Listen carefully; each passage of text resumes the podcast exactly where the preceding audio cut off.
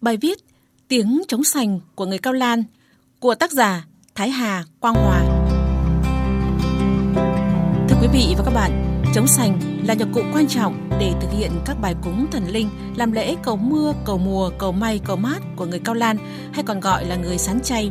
Hiện số lượng chống sành cũng không còn nhiều, được chế tác khá cầu kỳ.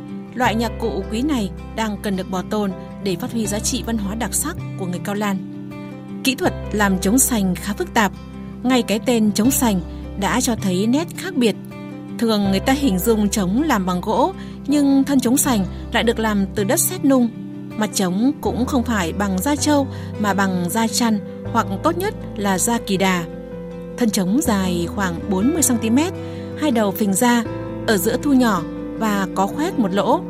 Hai mặt trống cũng không đều mà mặt to mặt nhỏ khác nhau. Khi đánh, âm thanh qua lỗ giữa thân trống tạo âm thanh trầm bổng khác nhau.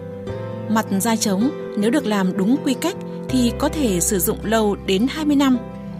Để tạo ra mặt trống căng, đánh kêu vang và có hồn, người ta thường ngâm trống sành vào nước từ 1 đến 2 ngày trước khi sử dụng. Cách thức biểu diễn trống sành cũng tùy theo không gian.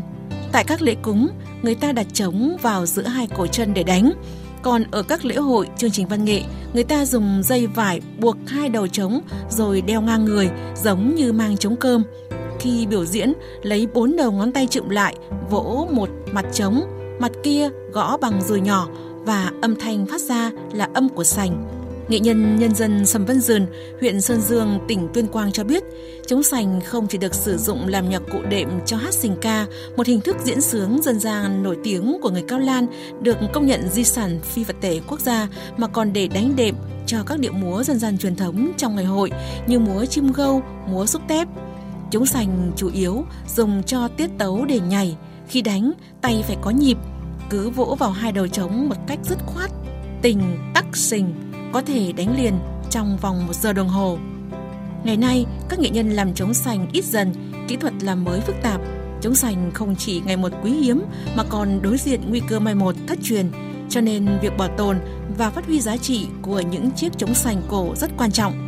Hàng năm, Trung tâm Văn hóa tỉnh Tuyên Quang vẫn tổ chức cho các nghệ nhân, thầy cúng người Cao Lan đi biểu diễn giao lưu để quảng bá nét văn hóa của người Cao Lan đến công chúng, trong đó đặc biệt chú trọng đến chống xanh, nhạc cụ tiêu biểu của dân tộc này.